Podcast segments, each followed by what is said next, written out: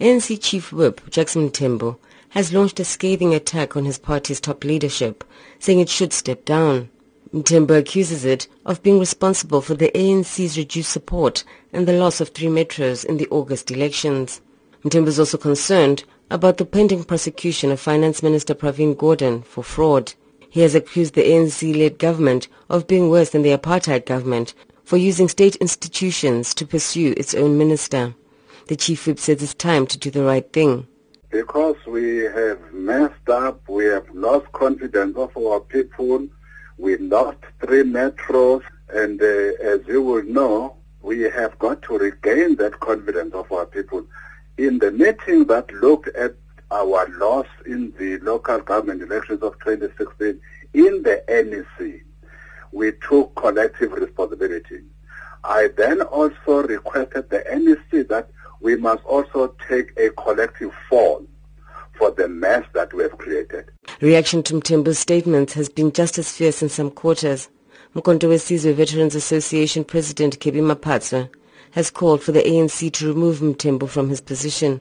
Maphatsoe says Mthembu's statements are reckless and he would not be surprised if Mthembu leaves the ANC to join the Democratic Alliance.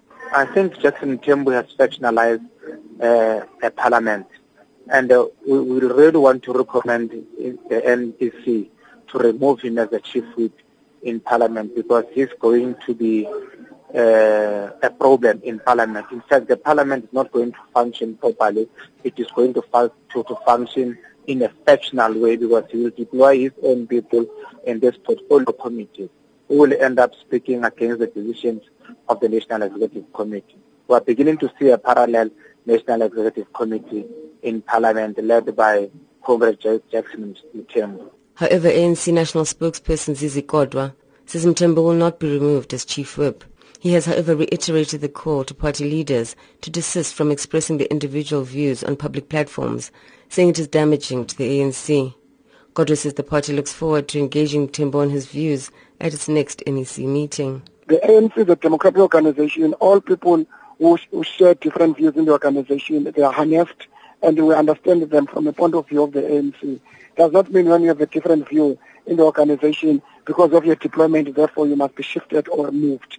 But that issue, Jackson has already indicated that in the next meeting of the organization, he will exchange or express his same view. We are looking forward to the organization that he, he will express the views expressed in public in the formal structures of the meeting, of the organization.